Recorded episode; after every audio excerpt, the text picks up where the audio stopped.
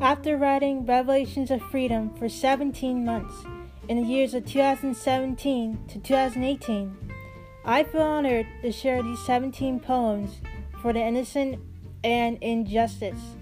These poems are embedded in passion and sincerity that allows humanity to know what's best for their lives. Wanting people to know the burdens and issues that affect us individually and as a whole, so that we as humanity can understand what we're going through and how to get through them.